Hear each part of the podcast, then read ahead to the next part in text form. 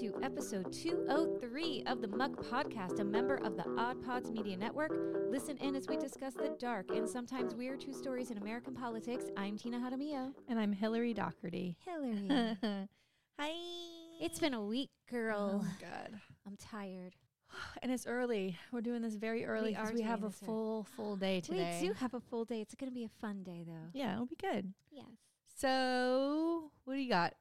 Okay, s- in Florida news, Anna Eskamani posted, I Mm. don't know if you saw this, What? about uh, our SAT scores. Oh, We're 46th or 47th in the nation. And if you read the article, it's so interesting because um, in Florida, you're not required to Mm. take the SAT.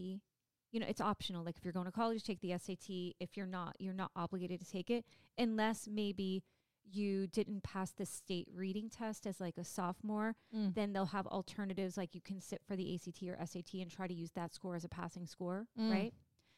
Um, but in other states, it's mandated where every single student has to take the SAT. That's kind of like their so this is based on the people who actually want to take the yes, SAT. correct. and we're still lower than some of the notoriously low states. Um, and places like Washington D.C., where like they're always like the lowest because everybody tests. We're yeah, we're lower than them now. So thanks, DeSantis. Well, and then you have that education commissioner, Oh, Diaz, right? Manny Diaz, is it? yeah. him? Who who responds to people on Twitter with like, uh, "Cry more," Yeah. because people were complaining about them closing schools and not paying Yeah. attention to education, and he said, "Cry more." Yeah. Thanks a lot. and you know the the sad thing is is Well, we it's destroy. We know their goal. Their Oh, goal yeah. is to destroy public education. yeah. and they're well on their way. They're well on their way. It's gonna happen. Same thing with here in Broward. Like I don't know enough about this issue to really comment too much on it, but we have two um, people that have been placed on our school board in Broward that are DeSantis uh, Picks, appointees. You know, and so they've never been elected by people in their districts. Yet they want to fucking write editorials about Mhm. how the school should be. Yeah. They want to make sh- they want these low um the low scoring schools to be closed so they can sell those properties Yeah. and make money. Like, oh, we And we're, where are we those students gonna go? Where are they Yeah. gonna go? and also, how are these parents supposed to even fight this? Yeah. Like, they're not given the uh, resources that they need. They're not. It's just it's all fucked up. But it, the whole point is to dismantle and get rid of public education. Right. And it's it's such a mess. And we've heard it before where where candidates like a, a Donald Trump saying that, you know, one of the things they'll do, you know, um uh when when they're elected is to get rid of the Department of Education. And my favorite thing of, of Donald Trump this week, because I just thought of him now that I said his stupid name, was uh, that, you know, um, he would be a dictator, but only for a day, only for one day, you know, to clean things up. And then, you know, Let me tell you something. That I don't know if you watched the Liz this, Cheney. is that not insane? No, I don't know if you watched the Liz Cheney interview on um, Ra- Rachel Maddow, but it was because she just wrote I a didn't. book. I didn't. It's so fucking good. But Rachel, like, without skipping a beat, there's no even hesitation. Liz, they, she said, "Do you think that if he's reelected, will he le- will he st- try to stay in office?" And she said, "Without a doubt, absolutely. Yeah. he will not leave that, and he will activate the military." Now, here's where This is where the here's Civil where- War happens. Yeah, but here's like where the yeah the the rubber hits the road. Yeah. Will the military take orders? Because we've seen generals come out since their retirement or right before they retire saying they don't work for dictators. Right. No. We had that one general say that. So like you would have to have they would have to buck orders of their commander in chief for the betterment of the country. yeah. Imagine that though. Because they, they they they actually work for the Constitution. They don't work for the president, right? So that's what they'd have to do. Show me in the law where this says that this is something I should be Yeah. doing. That doesn't mean he can't activate his own army, his own own military, his own militia. There's we saw January 6th. Yep. They're armed. people. They're armed He's and ready to go. people. Uh, and uh, let me say something else real quick because I think we've made it very clear, at least how I feel about January 6th. That was a terrorist attack on this Yeah. country. It was an insurrection. We cannot forget or ever let the people in power right now try to rewrite what the fuck happened that day. And they started very quickly. Oh, and they very still qui- do it within now. days. It was like it's anti Antifa. No, Yeah. we Well, need to no, be but very now- but clear now- about that. But now the language is like, oh, that was just a protest. yeah, I didn't know the people, you know, uh, defecated no. In uh, I've uh, been to- spaces how many protests- on the walls. How many protests have you been to where you break into government buildings and start uh, uh, of calling for Yeah. looking for people to murder? None. Which, which by the way we've been to a lot of protests and rallies Yeah. in our time in the let me- past five, six absolutely. years. And- but let me say something else to, More. to to Speaker Mike Johnson, who came out this week saying they won't release this footage without the faces being blurred of the people in the building because he need they we're not going to let these people have to go to jail. He said this in a press conference. no, they, they talking about to go to people who are the tra- are traitors to the United States of America, which then in turn makes you a traitor, sir. Right. But you're trying to protect your voters. Okay? So let me say let me let's say this. The next time that happens because you have excused this behavior away, you've excused it away and thank God the Department of Justice is prosecuting and putting these motherfuckers in jail. But because of your excuses the next time this happens, there will be blood. Like they will Oh, find people oh, no. and they will kill people. Because now they've learned, you learned, Yeah, right? they know what they need to do. Yeah. This was not something you are asking for trouble. What are you doing? And you're trying to reason with absolute fucking maniacs who are under the direction of a fucking psychopath. Yeah. Donald Trump is a psychopath. He literally is. And the thing is, when he says he's going to be, you know, uh, have this one day of being a dictator, No. he want he has also said that he will come after the people. So what does that mean? Is he going to Yeah. look at photo rolls and see who voted for him? Is he going to look at who's registered as a Democrat? Yes. Is he going to come after, you know, local political organizations and activists? Absolutely. Yeah. Like But I we're don't under, but th- see, I- we're at the bottom of that list. At Oh, the yeah. top of that list are Democrats that are elected or Oh, people who have been of outspoken. course. Journalists. You think your press is fucked now? Wait till you see what happens when this fucking would happen. Donald Trump being reelected would be the end of the, it's. He tried. They already tried to end our democracy Right. by overturning a fucking election for the first time ever in our history. Correct. Y'all, wake the fuck up. Wake up, y'all. It's happening. And I know Biden's a walking fucking mummy. I got it. I, I cannot watch these fucking, uh, when he's out there on the tra- campaign trail. It makes me crazy scared. It really does. And I But- can't, but, but, but this is what we got. And I hate that. It's I the hate lesser that. of two evils. Yeah, but- I, listen, listen. As Democrats, agree. we got to stop putting that in front of people. And, and listen, I get it. You know, are there so many other better people in the world? Absolutely. But yeah, you get this this absolute dictator No. who and maniac who's going to come and attack people. I, there is nothing that makes me more sick than the how they're trying to rewrite January Yeah. 6th. Like that was a moment in our lives, in our history of this country that is so significant and so important because we saw that build up to that. Like we knew something crazy Right. like that was going to happen.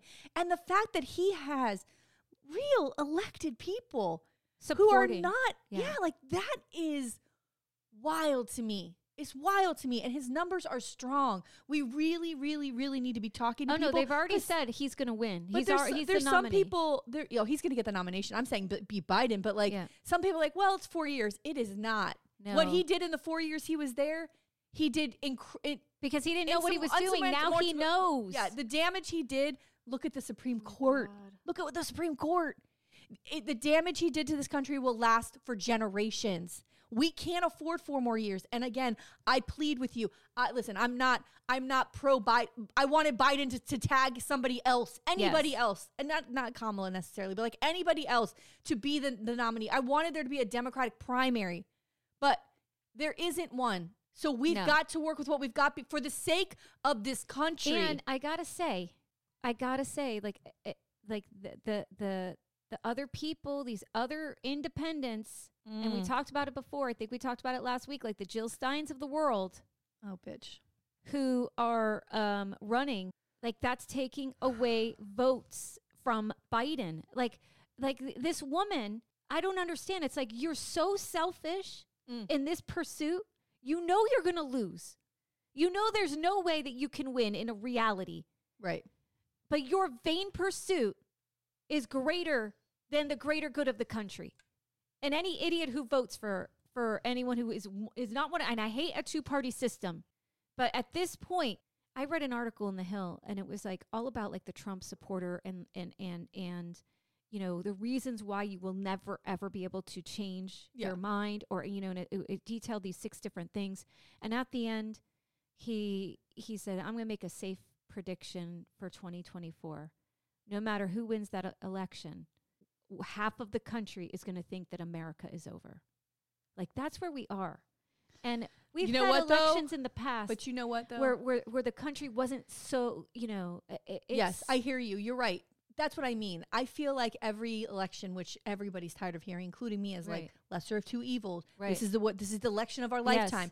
I I hear it. yes. I process it. I know it's fucking insane, but more than ever, we know. We don't have to guess what Trump will do.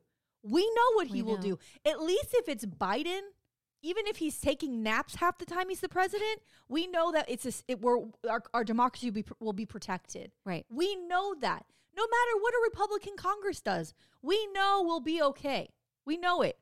So, like, let's save this guy off. I don't think even Trump will survive another four years. Like, you know what I mean? Like, he'll be too old. Yeah, but you know what years happen? later. He'll have some kind of crazy, you know, a, a dictatorship where his son automatically becomes the next president. You know what I mean? Well, Like, here's the other thing. Here's it, the other thing it'll just be Trump's forever. My other call for is for Democrats. Stop making us say the lesser of two evils. Yeah. By the way, like as Democrats, Yeah. we should not be saying that. Can we get like We shouldn't Uh, be yeah, having to say that. Yeah. We should have a fucking system in place where we know what's going on. We should never have a, uh, nominated Biden a second time. That should never have happened. But we are obsessed with this nostalgic idea Yeah. of like great men or some bullshit. Our savior. Yeah. Yeah. Biden's done a good job. He has. He has. Great. He saved us He from that. saved He saved us from a, a second us. term. But he go- literally did. But did. stop forcing these decisions on people. Stop asking the youth to get involved when you've put the crypt keeper up. I, Stop. And, and and that's what they see. Kids, that's a they're It's on these fucking phones. They're doing Yes. this. They they are they're visual they people. all think that he is old. And the Let's stop thing- pretending like people don't vote based on looks. It's a real thing. It is starting with Kennedy. And it's not just like handsome. It's Right.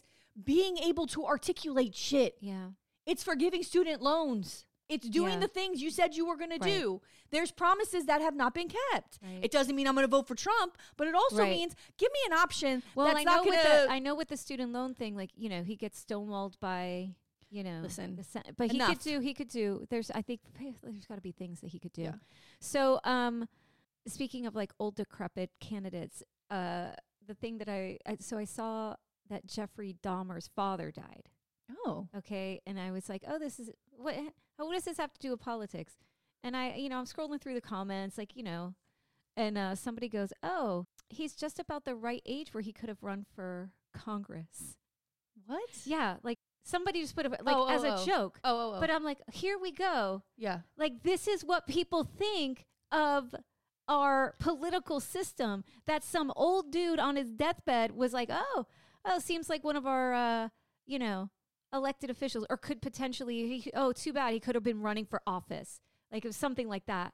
And it's like this is what we've become, like uh, like a country where we only put old, nearly dying folks Let me tell you something. in office. when you look at that Gavin Newsom or you look at a Gretchen Whitmer, Yes. who's they're both first of all be great? dynamic people and to think about one of them being the Democratic nominee. It'd be exciting. Holy shit. exciting. Holy shit. Talk about rocking the fucking base.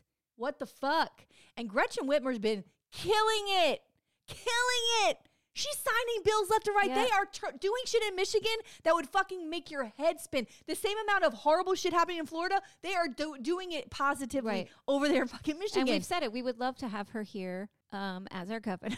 I would love to have her as a presidential nominee. She would Me have too. Oh. my vote. yep. She would have my vote But today. but it's like, what is this? if she system? challenged Biden, I would vote for her. He would have Oh. a he'd have a real problem in the primary against her or Newsom. Yep. And I'm sorry, and she would have been an outcast in the party. People would have Who fucking called for her cares? head. But you know what? Somebody needs Who to do cares? something. And it's not some fucking nobody from wherever the uh, Phillips. I don't know who the fuck. Uh, you know, I, I don't want to bring up the party. I don't. I don't want to do it. But you dumb motherfuckers. You dumb motherfuckers keep doing crazy shit. and you're getting the worst headlines. Is is I challenge the Florida Democratic Party to do one goddamn good thing and get an article written about it.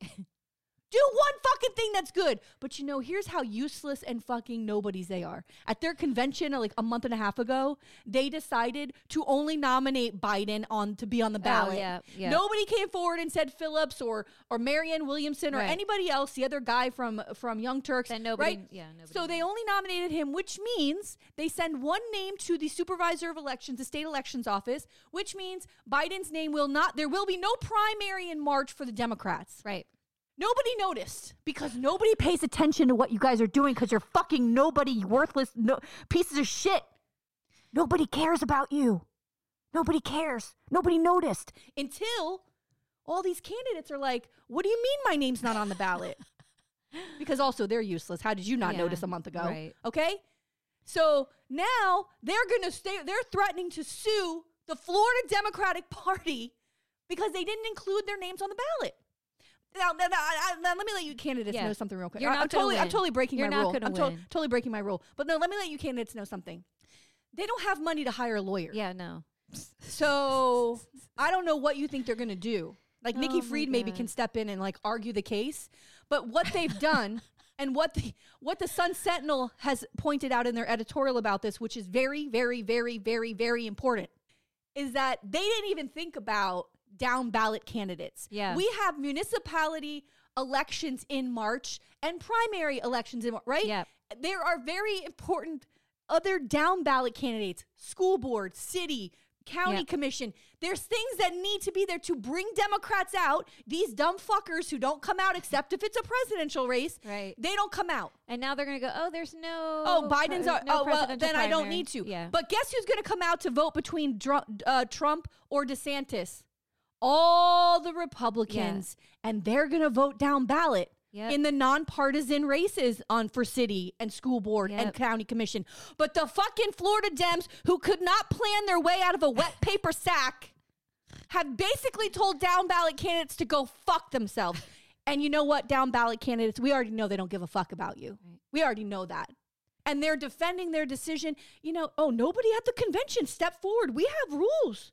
Nobody stepped forward and tried to nominate them. Why don't you think forward? Think forward. Think forward. And by the way, nobody's patting you on the back for it only being Biden. We're for Biden. Nobody's going to pat you on the back for that. No, No. Biden's not calling you up and saying, thanks, Nikki. Nobody's doing that. All you did is make it make less Democrats come out to vote in March. But guess what? The day that I fucking really understand that the Florida Democrats care about people voting is the day that I'll fucking die. Strike me dead. Strike me dead. Don't put that out that there, happens. girl. Don't put that out there. When they actually show that they give a fuck about voting and not a tour, getting on a tour bus and bringing their sorry asses all over the state to talk to fucking nobodies, then I'll fuck strike me dead. God, do it. Ooh, that was good. Put it and then put that on my uh, Grave. Yeah. Okay. struck dead by God because the Florida Dems did something right. Right. Okay, we got it. This is 20 minutes into All me. I haven't. Did you? Okay, hold on, hold on. Hold on. Oh, oh. Let me tell you something. You are so lucky that George Santos is charging $350 for cameos. Because, Oh. bitch, you almost got a Christmas Oh, present. guess what? You know what's so funny is my sister-in-law, yeah. my sweet sister-in-law Yo-Yo. She was like, "Oh my god, you got to get this for Hillary for Christmas." Oh my God! You know I, I was on laughed so- Cameo. you know I, I was on Cameo, so and I was hard. like, "How much is this?" Because maybe we could split it. Maybe we could Oh take Muck money and pay for this. Wouldn't Pizza- that be so if George funny? Santos did a Muck, hey Muck podcast, hey listeners, so happy. That would be the start of our show. Oh my every su- God. fucking week. Oh, but I was like, Tina's getting this for Christmas. and I saw 350 and I'm like, Eh, maybe little not. too much. A little too much. I but I love. They're the hard. greatest. They're the greatest cameo. These videos are so fucking good. These cameos. He is coming out. yeah. He's just. Did you see that Jared Moskowitz uh, posted the de- so the Yeah, Democratic. Party- yeah, and it's funny, you know, because it's like you know Santos and Yeah. and and the former uh, McCarthy's leaving. speaker, and you know, uh, but at the same time, I'm like, okay, it's funny, but like, you know, Oh no, we the can't. world's on fire. No, we can't do anything serious. We can't do anything serious. Um, yeah. So anyway, George Santos on Cameo. Those videos are so great, and Oh this he don't give a fuck. No, He don't give a fuck. Good Whatever they ask him to say, he says it. make money. They're Let's just write a script. let we'll figure out the money. You, Oh maybe the, each of us pay a part of it, and then Wouldn't we'll take money from the so muck funny? and do an open. And he can do our opening. I'm I'm here for this. If there's there is nobody who else alive right now who is more uh uh fits the bill more to open this podcast than George Santos.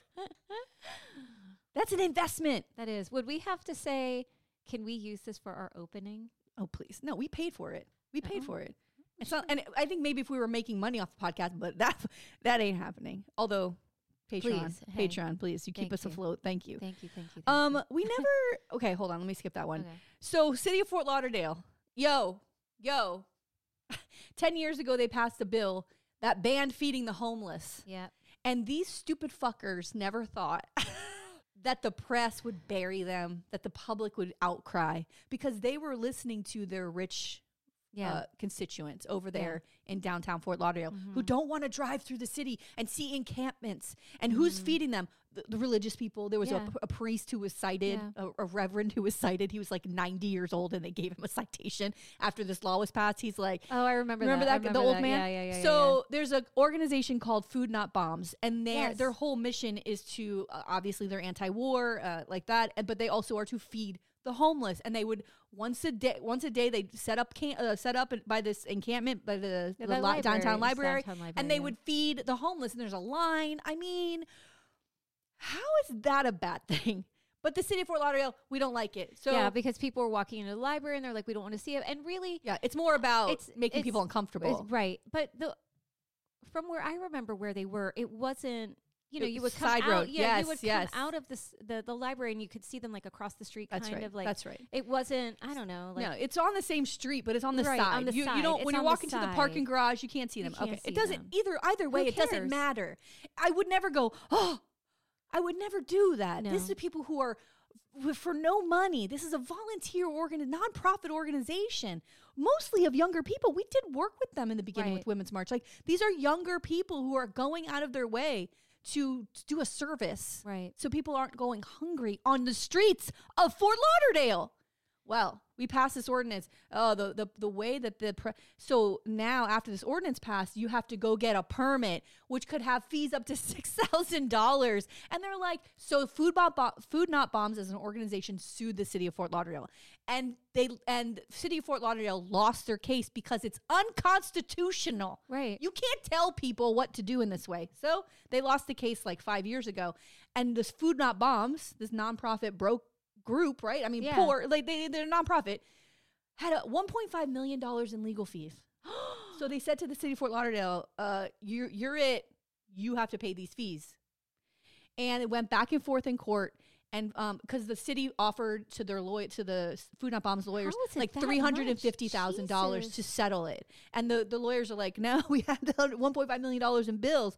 So That's a lot. That's wild. yeah, so this judge yesterday finally ruled that the city of Fort Lauderdale has to pay six hundred and forty thousand dollars in these legal fees. So it's like they the the quote in the article was they split the baby, right? Like it's more than what they wanted to settle for, but it was less than what they actually Right. should have paid. But like, what could you have done with six hundred and forty thousand dollars for the homeless?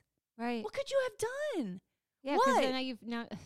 You know, and it's fucking crazy. We we know how the city was treating those folks over there. They bulldozed their homes, oh my god. like the tents, all their stuff. yeah, all their it stuff. was crazy I what mean, was happening. were people where like it was like their sleeping bags, all of their backpacks, because they would leave it there. yeah, And they got rid of every. They threw everything away. Because remember, then they did a whole drive yes. to try to get more sleeping bags and stuff because they had nowhere left to sleep. Like Yeah. they all their IDs, have- their their social Oh security cards, God. everything was gone, and they put it in like garbage bags, and they're like, "Go dig through these random garbage bags to find your stuff." oh my god, it's it's Just it's, heartless shit, That's dude. just not how you treat people. no, but- and and so many people are just so gross. And I get it because in in um, near where I live, any you know I have a library near where I live, and a- and a lot of the homeless people hang out there. And where where are they going to go? You know what I mean? Like yeah. And these people were just trying to give them some food. And we need to find a solution because we're seeing more and more. Yeah, Um, we just talked about that. yeah, we were just talking about it, and we're seeing more and more homeless people, and we're not doing anything to help the situation.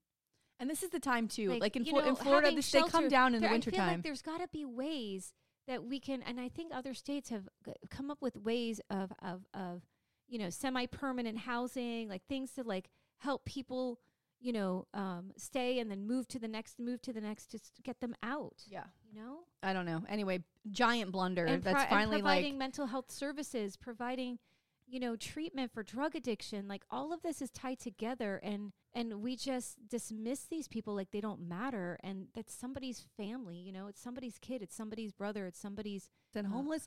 I think it, they did a survey down there. I think it was like 80 to 85% of the people that were there were like were there because they they were like one paycheck away from Yeah. losing their housing, right? And one of the women I remember in an article years ago had been in a car accident and she couldn't go to work for weeks and lost her apartment and that's why she was living on the street. Like it was somebody who was living a normal life and then all of a sudden And That's then it. Thinking about the way that our our our uh, rent costs, right, right. and all of like we are now like like more than New York. It costs more than New York to live in South Florida. And what are we doing to, because not we're not the the minimum wage doesn't match. You know what I mean? Yeah, so no, like it's a it's, there's never-ending not- cycle. It's just no, it's terrible. I, I don't know. Anyway, oh, Fort. Lauderdale, get it together. Yeah. So we never brought this up on the podcast, and I don't know what, why. I think because it was right, at, right, like it was like the night of Thanksgiving and the day after Oh, Thanksgiving, yeah, and so everything kind of like we, we weren't recording for a couple weeks, but we okay. So we've received a couple of emails in the last month or so Yes. from people who've listened to the podcast and were directly involved in the stories Yes. or whatever. And so and we've had contact with some of these folks and it's been an incredible experience to be honest with you. And so uh, my first thing is like we need to get them on the podcast you know?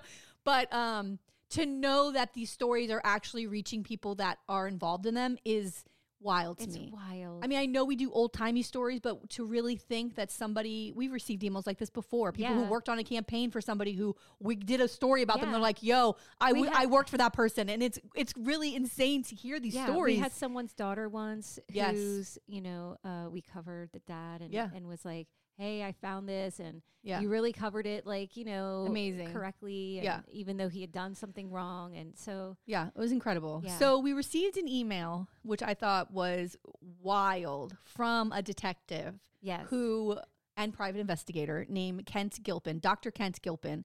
And this person was the private investigator that Carol Kittles hired to find Vicky Kittles and her mother after she was she dipped from Broward uh, and, And the went all over the state. So I covered Vicky a few weeks ago. I'll find the episode and let you know. But she uh, she was the animal hoarder and her mother was never seen again. It was episode 195.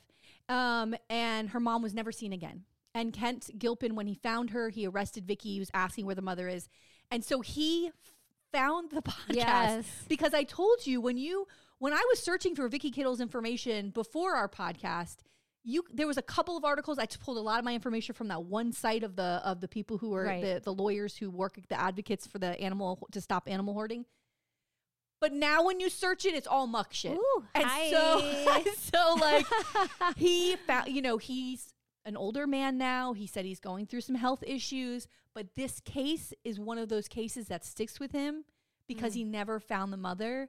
And so he He's reached still- out and to he's us still working on it. yeah he reached out to us to say if you hear from anybody anybody who has information because they find your podcast please let me know. I still want to do work on this. I'm still in contact with carol kittles. They, li- they both live in miami. And he said the most important part and the part I was the most worried about, it's all in caps. If she contacts you, if Vicky, do not talk to this woman. Do not think she's okay. She's not safe. Be careful. I Do mean, not do not wild, interact with her. And I was like, you know, wild. yeah. So I wrote him back, and I was like, "This is incredible." He really, he's. Oh, he also thanked us for not making her sound like she was a savior, to making it to to telling the Right. truth about how dangerous she was and the bad things that she was doing. I loved this letter. I loved this email. It Yeah, made me it- feel so it was good. So it's just you know we think that you know we put this out and we know Mhm. that we have like our. I feel like that we have like the people that listen to us all the time. Yeah. Um, but it's it's exciting to know that you know that not that we're making some kind of difference, but that we are Yeah. reaching Spreading the word and even. spreading the word Yeah. and and having someone involved reach back out to us and say, "Oh, you did a good job." Like Yeah. that makes me feel good. especially this guy who's heavily invested Yeah. in this especially you know the mother was never found we still have no idea and that is haunting to not know what happened to this woman so uh, anyway i reached i emailed him back but he never responded but i was like we'd really love you to come on and talk about this case like i would love Right. love to hear about um Just the whole pursuit, finding whole- her Yes. what she was like there what it what how you know how the family has been since then like i would love to know what's going on because this story is still and also we don't know if she's still alive that was the whole time i was like is she alive could she be like who knows we don't know Mm. so yeah anyway good good email yeah, so all right are you ready I'm ready. all right let's see what we've got today for you I like getting. I like having story time. I know, I know. It's so much better than having to do it yourself.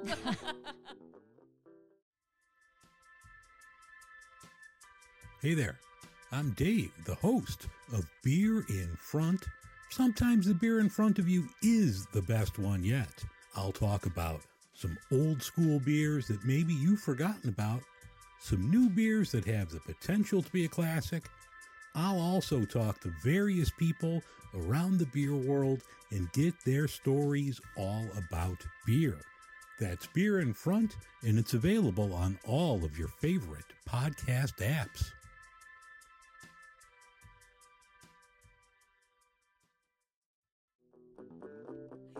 So today, I'm covering the mayor of Chicago, Anton Cermak. Oh, Oh. Sir You know I love that Chicago girl. Oh, Uh-oh. yes. And I love New York, but I really love Chicago too. that was weird. That's funny. Okay.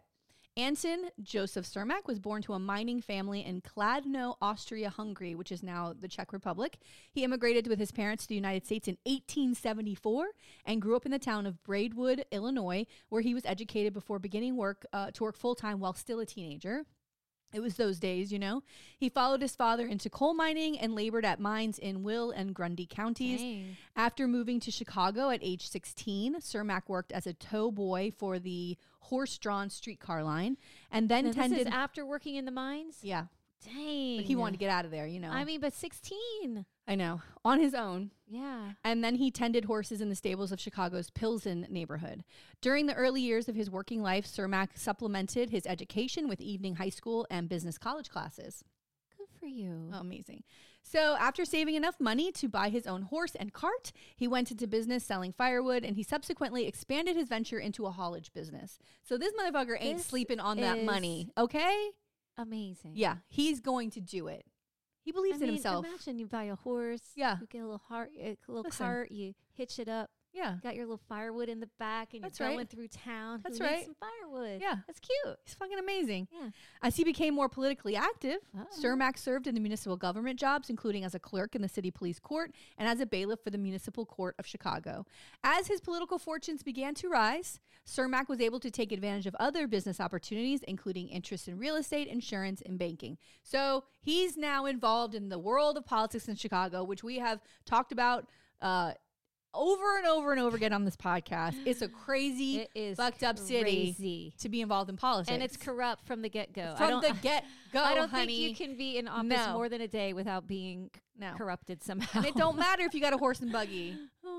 We're gonna we're gonna get in. We're gonna get involved, and we're gonna fucking build this shit, right? He began began his uh, political career as a Democratic Party precinct captain.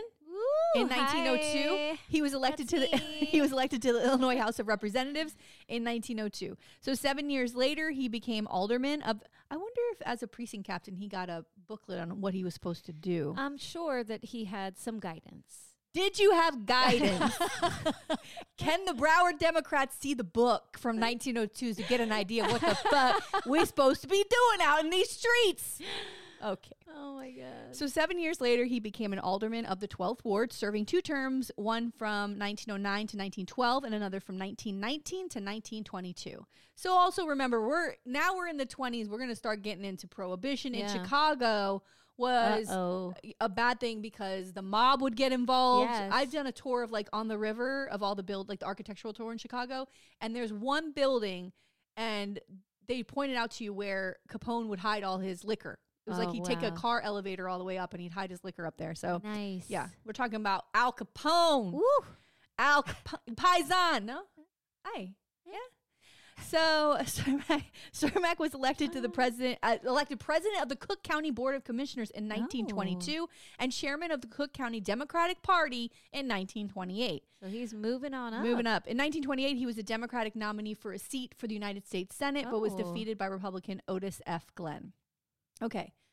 In 1931, he's elected mayor of Chicago.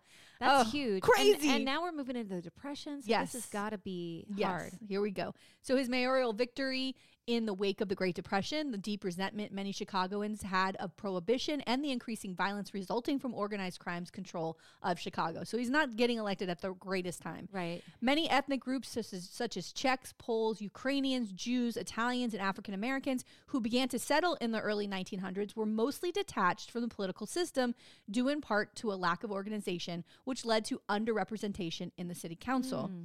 As an immigrant himself, Cermak recognized Chicago's relatively new immigrants as a significant population Let's go. of disenfranchised voters, which had the potential to be a large power base for Cermak and his local Democratic organization. Nice. Right? Okay. So before Cermak, the Democratic Party in Cook County was run by Irish Americans. The Irish first became successful in politics since they spoke English, right? Right. And became and because coming from an island, I don't know how much is how true this is, but becoming from an island on the edge of Europe, they had few ancestral enemies. So, you know, when you come over, you don't like this country and you don't like that country and you Oh. don't like, you know, so all and then you settle in neighborhoods that are just Polish, Right. just Czech, Just, just Italian. Jews, just, Italians. Italian. Don't Yeah. leave the Italians out. Uh, just Italians. oh, how can we leave them out? They're running the organized crime, Tina. They're killing everybody. But we won't forget about them. Thank you. Well, the Irish were pretty nasty I mean, too. yeah, All right. not all. Listen, not every Italian is in the mafioso. Mm, that's why I'm very nice to Tina because I don't know where these connections go. Look at yeah, I'm scared. don't don't sleep with your at least sleep with one eye open when Yeah. you're around Tina. Don't mess with me. no, no, I would never. I would never. My family. Oh. my god. Oh my god. Oh Hi. no.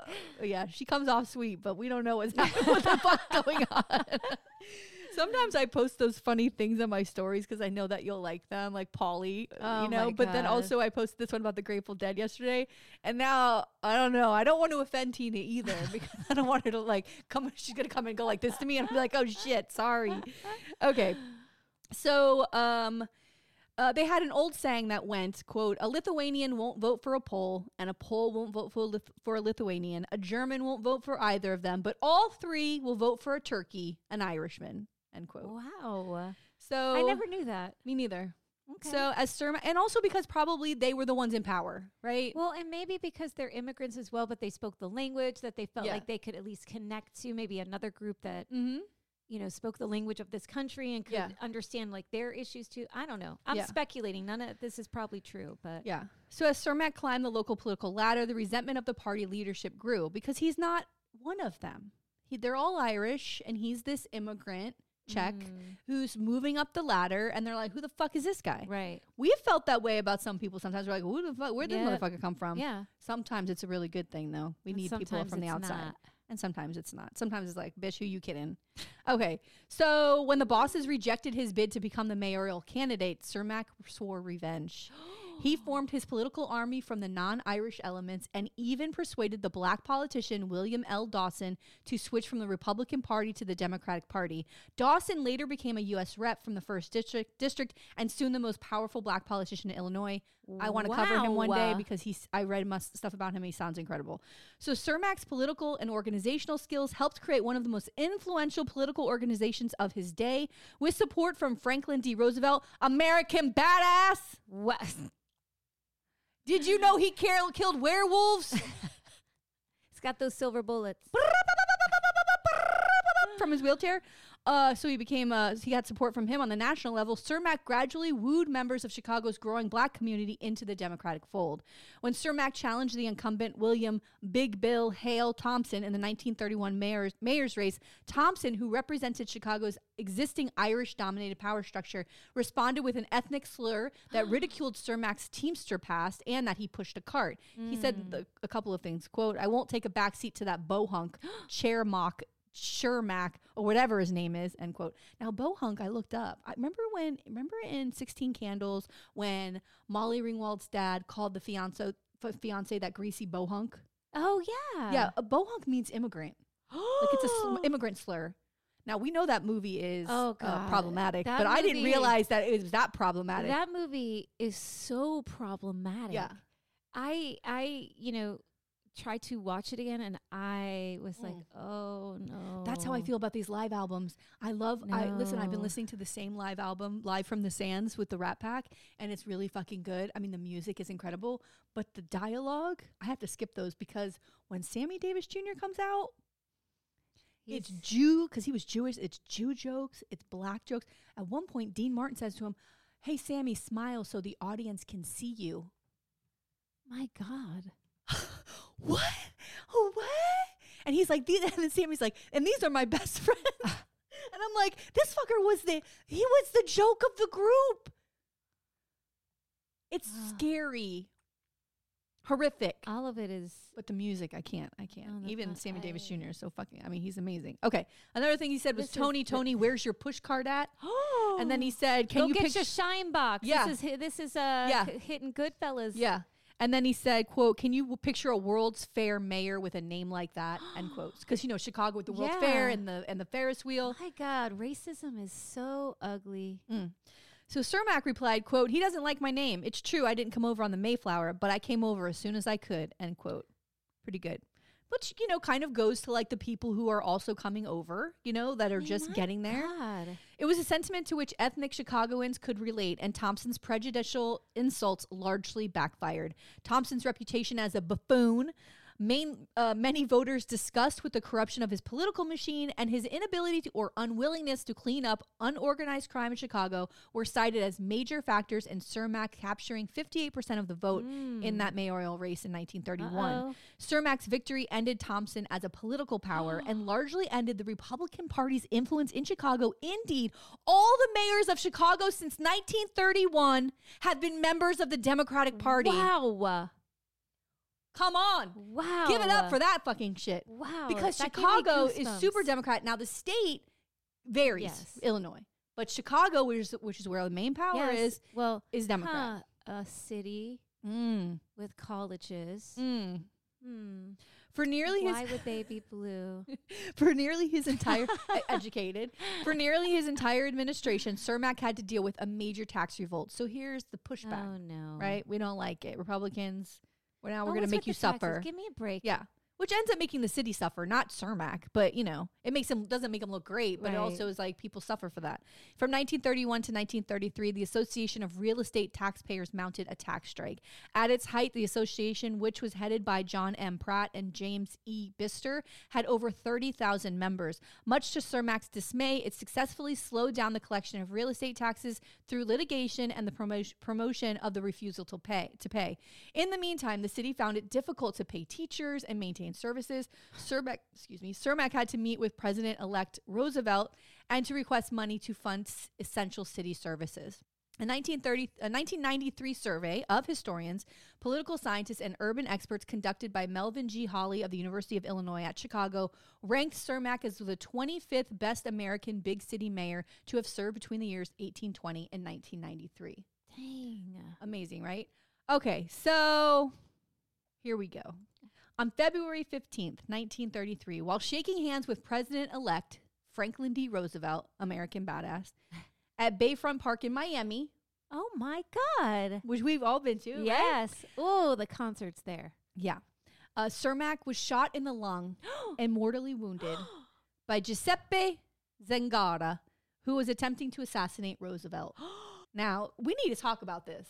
You want you want to talk about your paisans again? Listen, We're gonna get into this, I Tina. Can't con- I, I can't control the Italians. I mean, Wow. so let me tell you just a bit about Zingara, then we'll go back into him. But Yes. Zingara was born on September 7th, 1900 in Ferruzano, Ferraz, Ferrazano, Calabria, Oh, Italy. he's oh he's Calabrese. After he's Calabrese. After serving with the Italian Royal Army in the Tyrolean Alps during World War One, he did a variety of menial jobs in his home village before emigrating with his uncle to the United States in 1923. He settled in Patterson, New Jersey, and became a naturalized citizen of the U.S. in 1929. So back to the shooting because Yeah, we'll so get into Zagara. What's he got uh, against uh, FDR? We'll see. So at the critical moment that he was about to shoot Roosevelt, Lillian Cross, a woman standing near Zangara, hit Zangara's arm with her purse and spoiled his aim. so it hit Cermak. Wow, you know this kind of stuff. Yeah. These tiny little Changes changes. the course of history. Yes. Yeah. Lillian Cross with her giggly arm Yes. fucking didn't kill Roosevelt. Which is good because we needed him to kill those fucking werewolves. But but it just blows my mind. yeah. It blows my mind. Yeah. Those little moments, right? Yeah. In addition to Sir Cermak, Zangara hit four because he was like boom, boom, boom. He hit four other people. Margaret Kruis, 21 of Newark, New Oh, Jersey, she was shot through the hand. Russell Caldwell, 22 of Miami, hit squarely in the forehead by a Spence bullet, uh, which embedded itself under his skin. Oh. Mabel Gill of Miami shot in the abdomen, and William Sinnott, a New York police detective who received a glancing blow to his forehead and scalp. All four of those injuries were minor, like Oh. nothing, nothing, uh, tr- you know, uh, Oh, deadly. abdomen is. I mean, Yeah, that's scary. survives, right? Thank so God. once at the hospital, Cermak reportedly uttered the line that engraved that is was engraved on his tomb, saying to Rose, Roosevelt, "quote I'm glad it was me, not you." End quote. now, the Chicago Tribune reported the quote. The Chicago Tribune reported the quote without attributing it to a witness, and most scholars doubt that it was ever said. But it's fucking gold, baby. Yes. You got to make sure that you have that in the story. right. Chicago Tribune, it's okay. Let's just let's fucking let it go. And they put it on his tomb, so it's there now. it's now said it, must be true. Yeah. if it's if it's engraved in stone, it's real, baby. It's real. Oh, What's that movie where there's like Je- it's a reenactment of Jesus with the tablets of the Ten Commandments. It was Oh, 15, and then he oh, dropped oh, one. He's like, no, now know, it's 10 Commandments. it's not him. and they were like funny. I forgot what it was. Life it was funny. Brian. It's, Maybe, um, maybe. Was it Monty Python? I think so. oh my god. No, it's only 10. oh my God. So Zangara told the police that he hated rich and powerful people, but not Roosevelt personally. Later, rumors circulated that Cermak, not Roosevelt, had been the intended target, as his promise to clean up Chicago's rampant lawlessness posed a threat to Al Capone and the Chicago's organized crime syndicate. so there's all these like, because he's from Chicago this. as well. Like Yeah, if like it was why? some rando guy from Miami, Yeah. maybe different. oh no, no, he's not from. Uh, what's his name? Is not from Chicago. Zangara. He Oh, was I from New thought it- Jersey. Oh, oh, Yeah. Jersey. Okay, it's But still, still- up north. Yeah, like why why Yeah. was he there? What was he doing? So one of the first people to suggest the organized crime theory was reporter Walter Winchell, who happened to be in Miami the evening of the shooting. Longtime Chicago newsman Len O'Connor offers a different view of the events surrounding the mayor's assassination. He was written he has written the, that Alderman Paddy Bauler and Chicago, and Charlie Weber uh, informed him that relations between Cermak and Roosevelt were strained because Cermak fought Roosevelt's nomination at the Democratic Convention in Chicago, which doesn't make sense either. Author Ronald Hub- Humble uh, provides yet another perspective as to why uh, Cermak was killed. In his book, Frank Nitti, The True Story of Chicago's Notorious Enforcer, Humble contends that Cermak was as corrupt as Thompson and that the Chicago outfit hired Zangara to kill Cermak in retaliation for Cermak's attempt to murder uh, Frank Nitti. Now, I don't know. There's, There's, no, no, like- evidence no. that he was involved in this other plot. No. So, um, That's wild. yeah. Well, all this is the other great thing is all the theories that come Yeah. out after something. But like then this. we'll get into this. But Yeah. like, so Cermak died at Jackson Memorial Hospital in Miami on March 6th, partly due to his wounds, which is my birthday. I'm so sorry. I'm so sorry. That's sad. I don't know why I have to apologize. Yeah, I feel like I have to your fault. apologize for everything. No. I'm sorry. I'm. Does it sound sincere if I go? I'm sorry. I'm so sorry. Yeah. I mean, I'm yeah. sorry. I'm sorry. But my eyes, like one's closed. it's so dismissive. I'm sorry. and you gotta leave your mouth open. Okay. So on March 30th, however, his personal physician, Dr. Carl A. Meyer, revealed that the primary cause of Cermak's death was ulcert, ulcerative, ulcerative colitis, commenting, quote, the mayor would have recovered from the bullet wound had it not been for the complications of colitis. The autopsy disclosed the wound had healed. The other complications were not directly due to the bullet wound, end quote. Oh. So, uh, ulcerative colitis is an inflammatory bowel disease that causes inflammation and ulcers in your digestive Yeah. digestive tract. So, ah, Because ah. he might have like bleeding because yeah, it wasn't ulcers yeah, are bleeding and it wasn't healing. yeah. Cermak was, and also feels like that's of the time. You Yeah. know, men are eating shitty and like gross Well, and, and drinking and out, like yeah, this guy's stressed all yeah. out. Cermak was interned at a, in a mausoleum at the Bohemian National Cemetery in Chicago. The mayor's death was followed by a struggle for succession, both to his party chairmanship and for the mayor's office. A plaque honoring Cermak still lies at the site of assassination at the Miami's Bayfront Park. I've never, I didn't. I have. we gotta go. We gotta go. We Yeah, gotta now go. we gotta gotta take go. a trip. It is inscribed. We'll take the bright line down. All right, maybe. Ho- hopefully, we don't hit any people on the way. Ba-dum-dum. Oh, that was terrible. It is inscribed as Cermak's alleged words. That's th- that's what Justin told us. Justin was on the Bright Line Yeah. drinking champagne with Ro- with Alfredo and some friends, and they hit somebody on the way down to Yeah. Miami, and they were drinking champagne, and it went. And they were like, "What happened?" And the train stopped, and they looked out the window, and Justin saying to this woman out there, "Like, what happened?" And this woman went to him, oh my like somebody was killed, and he's like, "I put my champagne down because I, I don't feel like we should be drinking anymore." right. I think Alfredo kept drinking, by the way. I think Alfredo was like, ooh, we gotta go to Miami. Well, you, listen. Maybe you have to numb the pain because I Yeah. would be freaked out. yeah, if I'd be I- like, where's that bottle? Absolutely. yes. So, um, uh, this plaque is inscribed with Cermak's alleged words to Roosevelt uh, after he was shot, saying, I'm glad it was me instead of you. Following Cermak's death, 22nd Street, a major east west artery that traversed uh, Chicago's west side, and the close in sur- suburbs of Cicero and Berwyn areas were uh, with significant Czech populations was renamed Cermak Road. In 1943, a Liberty ship, the SS AJ Cermak, was named in Cermak's Wow. honor. Crazy, right? Okay, so let's talk about the aftermath with Zangara Uh-oh. Because basically, basically he's crazy. Like I don't think anybody hired him. If the mafia wants to kill somebody, you'll be dead. They'll wait till you come to, back to Chicago. They know those streets, right. and they'll kill you there and get away with it. We know that Valentine's Day massacre. Like they're Right. not. We, there's, you know No, what I mean? but mean? there was like a mob presence in Miami. yeah. So I don't So think they're gonna hire a crazy person. No. Like if you want the job done, get it done by somebody who can get it done, not somebody who's like fucking Looney Right. Tunes, which this guy was Looney Tunes. Oh, okay. Yeah. So Zangara confessed in the Dade County Courthouse jail, stating, wild. quote, I have the gun in my hand. I kill kings and presidents first and next all capitalists, end quote. Oh. Well, He I pleaded- mean, I don't have a. If you're going to have a motto, baby. And by the way, you killing capitalists? Yeah. Welcome to America. You- they're on every street corner. You can't throw a fucking uh, rock without hitting a goddamn capitalist here. maybe instead kill capitalism. Uh, That's Fight capitalism. Kill the idea. yes. Kill No, the movement. Not people. Yeah, leave this motherfucker alone. Zangara, okay, so he pleaded guilty to four counts of attempted murder and was sentenced to 80 years in prison. Wow. So this was for the four people that were hit with the Right. bullets, right? Um, as he was led out of the courtroom, Zangara told the judge, quote, four times 20 is 80. Oh, judge, don't be stingy. Give me a hundred years. End quote. wow. All right, he's nuts. Yeah. Come on, everybody. Well, he's like, well, what does it matter now? You got 80. What's a 100? But also, coming out. also, he learned his multiplication. he knows his times tables, bitch. Uh-huh. Don't test me. I know what 20 uh-huh. times 4 is. Oh my god. Zangara was prompt, promptly indicated. Zangara, which seems important at the time. Yes, I'm a murderer, but also I can do my maths. Yeah. And the maths is not mathing.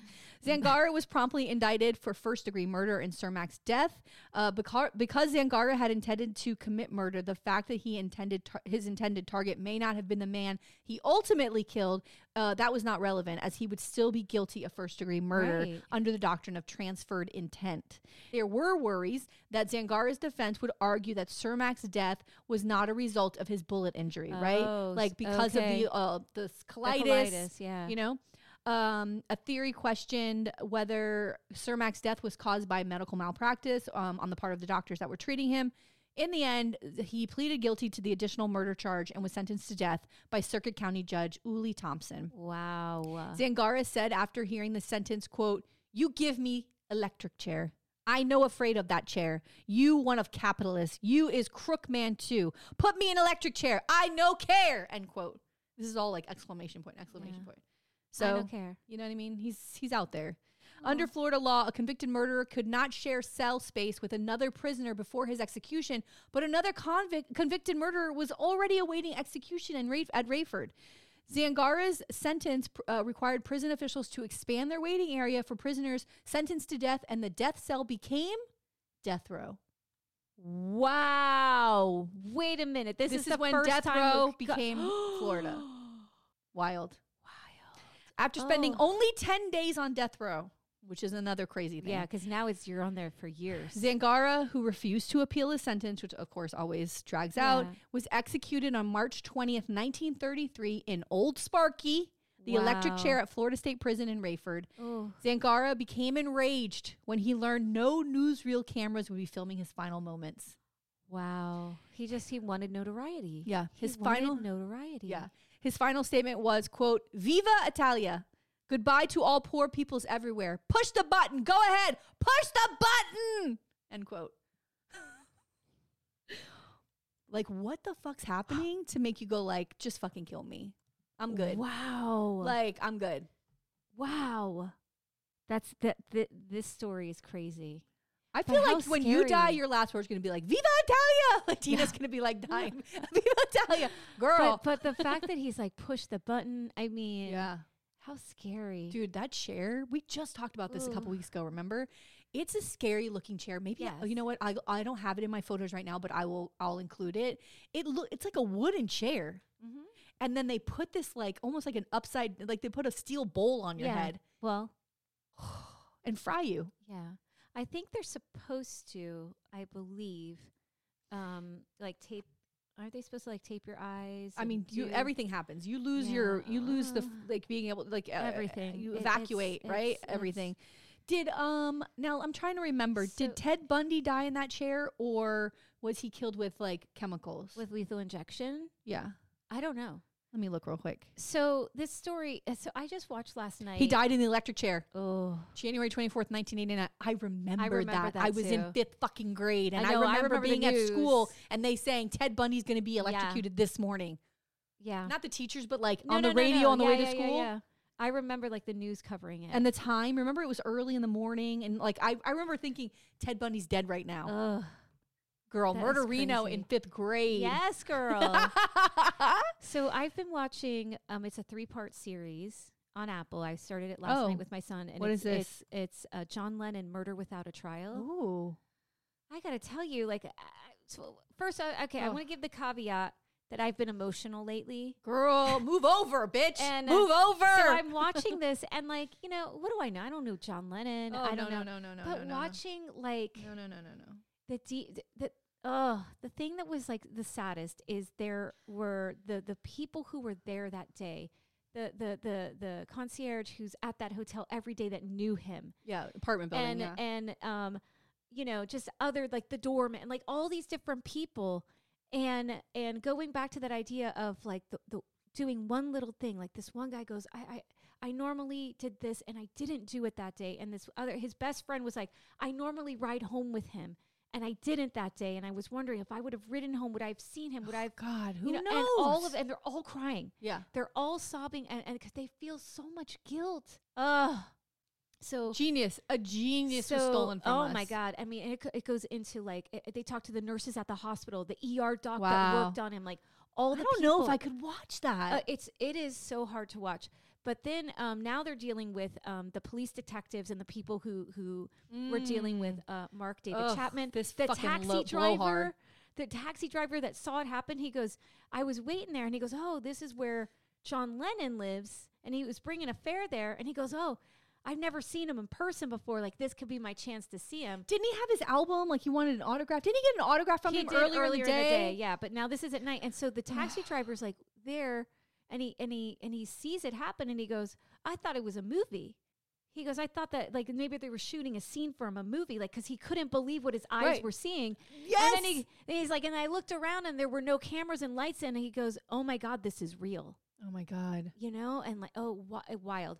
But now, like, they're showing footage of uh, da- Mark David Chapman's wife and like footage of him calling the wife from the jail and like it talking to. It's so interesting, but it's it's such a loss, and like it's such a loss. But now, And and, it's also also- talking about like what Yoko Ono did, and then they and then they show like, um, uh, uh, Ringo like leaving, like he had gone, you know, um, and because he, I guess, and John were like I think the closest out of all of them, and he's like trying to leave, and he's like, you know, everybody's out there like, oh, I love the Beatles, I love this song, I love, and he's like, I don't care about that, like that was my one of my best friends, like right. that's my band. Like, Yeah. leave me alone. Yeah. You know, like wild. It was really good. Yeah, it was. So I have the last part to see. There's so many artists like that that will like what what what, what do we what, what would we have gotten from them? Right. A Kurt Cobain even or Right. Marvin Gaye. Oh my God. Like it's just so many people who are tragically Right. lost that we never know. And my son, you know, because he is a huge, yeah, Beatle, I mean, huge. Like he knows, like, he's mad at me that I didn't like that song, the new song. well, and he also knows like, like the old like Beatles songs that Yes. nobody's knows. Where he's like, "Are you a real Beatles fan? What about this?" And I'm like, "I don't know. What's the title?" I'm like, "I don't Um, know." he- t- please tell So- him not to become one of those people. So so we're watching and he's like, Did you know that there was another person on Mark David Chapman's list? And I said, I didn't know oh this. wait, it was. I think I do know this. Do you know this? It was David Bowie. Wait, maybe I did know that. Oh, I did not know that. And I was like, imagine like like if it- Imagine. well, and then the, nur- the so now the nurses said that when he passed, uh, when they were in, they walked out of the ER and Imagine was playing. Oh yeah, I did to see. I saw that on a news thing. I saw that. I saw was that. like, I saw that. On like the Muzak, right? Yeah, yeah, yeah, Listen, I. It has got to be one of the greatest losses, uh, as far as music and like No. influence of Right. peace. and like people it, it just even the detective like you know w- like when they first saw him and then someone goes that's john lennon. And he's like what? And then in the er someone's like that looks like john lennon. And they're like no no no. And then they look in his wallet they're like holy shit you know? Like imagine that like just oh, it was good. I still have the last part to see but i it's i was like crying like No, he's he's. uh it was a lot and it's like why do we care why do we care about these Also, these musicians No, no, and people no, that have no, connection to us no, no, no, no, no, no, no, no, but no, it's like music it's No, like, it's, yes. it's it's it's my god like the people that have you can hate the beatles all you want but my god what brilliant minds No, no, no, no. and what They're not just people. Listen, I'm, listen. Mark David Chapman's a lunatic, but like Right. to go so far, I don't think that Phoebe Bridgers is, is my best friend. Right That would be insanity. right But to know that I've connected and can relate to the music, to the things that she says br- makes you feel close in that way and you feel protective of that artist or whatever. well and like absolutely. connects, and the music connects to so many different moments and emotions and, And who yeah, you I mean, are God, and I how you hear, feel. I will hear a song and I'm like, oh God, I remember being here with Yes! this, you know, and and I think that's the thing with music. It's like it connects to so many yes. for people who love music, like that it connects to all these different moments it's a in trigger. your life. It can trigger you. And you're like, man, like I will cry sometimes because it'll bring up a memory, you know, like, ugh. Forget it. It's the greatest gift we've ever been given. Yes. It is. and and it's a to gift. see to see someone who you know was about to come back and and be like sort of his own thing outside of this group that was this phenomenal force in his life you know and to come back and like be your own artist and It's and, really and, sad. and and have this moment but also, he's a family. He has a family. Oh, his, God. his son was Oh. so small. his little one yeah you know, it's just, yeah, it's just so fucking sad. no it's terrible But even Julian, who had his dad here and there and wasn't Right. really around because he was with the Beatles, Right. didn't get to have that sort of connection with his father. it's terrible Listen, it's terrible but anyway well, I went. To see it. If you haven't see. seen it see it uh, I was telling you that I saw Godzilla minus one last night. what does minus one mean I don't know. My it. son and I are still trying to figure it out. But let me tell you something. let me tell you something right now. My son's obsessed with these like Godzilla sort Yeah. of ancient monster movies. Anyway, this movie is so fucking good. It's Japanese. it's subtitles. oh It's well, emotional. There's a love story intertwined in it. It's uh, it is um broken so it's man. like original Godzilla. yes, it's yeah. Let me tell you, one of the best movies I've ever fucking seen. What? girl? I and you know I All went into it. I was like, All all right, right. we'll go All see right. Godzilla. The whole time I'm grabbing my son. I'm like, oh my god, oh my god. And then there's this end part where I'm like crying. It is so fucking good. It is so fucking good. And like just you know, again, a community coming together to take down this fucking monster Let's is like the fucking thing. And everybody's upset. Everybody's sad. It's right after World War uh, Two, one, two. What are we talking about? I don't. I don't know. Japanese. Uh, it's got to be two. I, I, I don't know. No. I don't know the setting. It doesn't matter. 1946. Oh, World War II. Okay. That's what my son was telling me. And I'm like, I don't know. I always get those two confused. um, but the whole area is destroyed anyway Yes. from bombings and Yeah, uh, yeah, Americans yeah. dropping bombs or whatever. So then now they've got to come together and fight this fucking monster. It's so good. But it's so good too because it is like original Godzilla where the monster moves like this. Yes. Do you remember watching those movies Yes, as a kid? I so love them. Watching them walk in this, I was like, I'm like, all right, so he's knocking some buildings over. Who gives a fuck? But then he gets his heat ray where his Yeah. fucking goes, like, oh my god. And my son goes, he's got to recharge, and I'm like, oh wait, Oh what's happening? God. It's so good. You got to see it. I You can't wait. have to. One of the best movies of the year. Okay, you know what? My youngest would be Oh all no, no, no! about this movie. He would love it. It's and it was so entertaining. And there's slow moving parts, but it really builds these characters. And you get to the part like the other thing that I really loved about it. This is not really a spoiler, but like you know how you it's, it's a monster movie and you got to kind of wait a couple beats to like where's the fucking monster, right? This fucker's in there the first five minutes. Godzilla shows up and I'm like, oh, I'm like, Oh. what already? Like we're here? oh, we get. Good, dude. It's so good. There's no fucking build good. up. He's Yeah just like boom. and on he's the getting scene. hit with shit and my son's like this is how he recharges i'm like what like you can't kill him he's just he just builds on that like every time you hit him with a bomb it makes him stronger i'm like how the fuck do we Ooh. get rid of this fucking thing so fucking I good can't wait to see this. godzilla go see godzilla All it's right. it is to die for loved it anyway let's go All right. okay so we, oh here's the thing we are going to have one more uh, new episode that'll come out on december 20th. And then on the 27th, we are going to be doing a wrap up with our executive producer. We'll be in the studio. Yes, AKA live. my house, AKA my dining room. Live. A live. No more bobblehead. We're going to have the real fucking thing. Yes. And uh, we're going to talk about our favorite stories that we covered this year. And we're going to do Like top a. t- Who's political the, Yeah, best best Yeah. political stories of the year, and also Yeah. like winners and losers in politics in 2023. Yes. So make sure you're staying tuned. Thank you for listening. yes. Thank you. Aw. We love you. We love you so much. We love you so much. You're so lovely. All right. Well, All right. can you get get get? Don't. I don't even want to look Tina in the eye because I'm afraid I'm gonna get uh the The Costa, Malok? Nostra is gonna come at me. Are you telling me I'm gonna give you the Malok? Are you gonna give me the Malok? I'm not gonna do that. I would never give the Malok. Not to you. okay. I have a list though that I'd like to give you. Here's my list of people that I should give the Moloch, Moloch to. I'm starting a list. Oh my god. All right. I'll see you next week. Okay. Bye. Bye. If you want to see any photos or take a deeper dive into our stories, please go to our website, www.themuckpodcast.com. And be sure to follow us on Instagram and Facebook at The Muck Podcast and on our Twitter at Muck Podcast. To support the Muck Podcast, please visit our Patreon page. We have three levels of support with exclusive content Muckraker, Policy Wonk, or Bleeding Heart. We can't do this without you.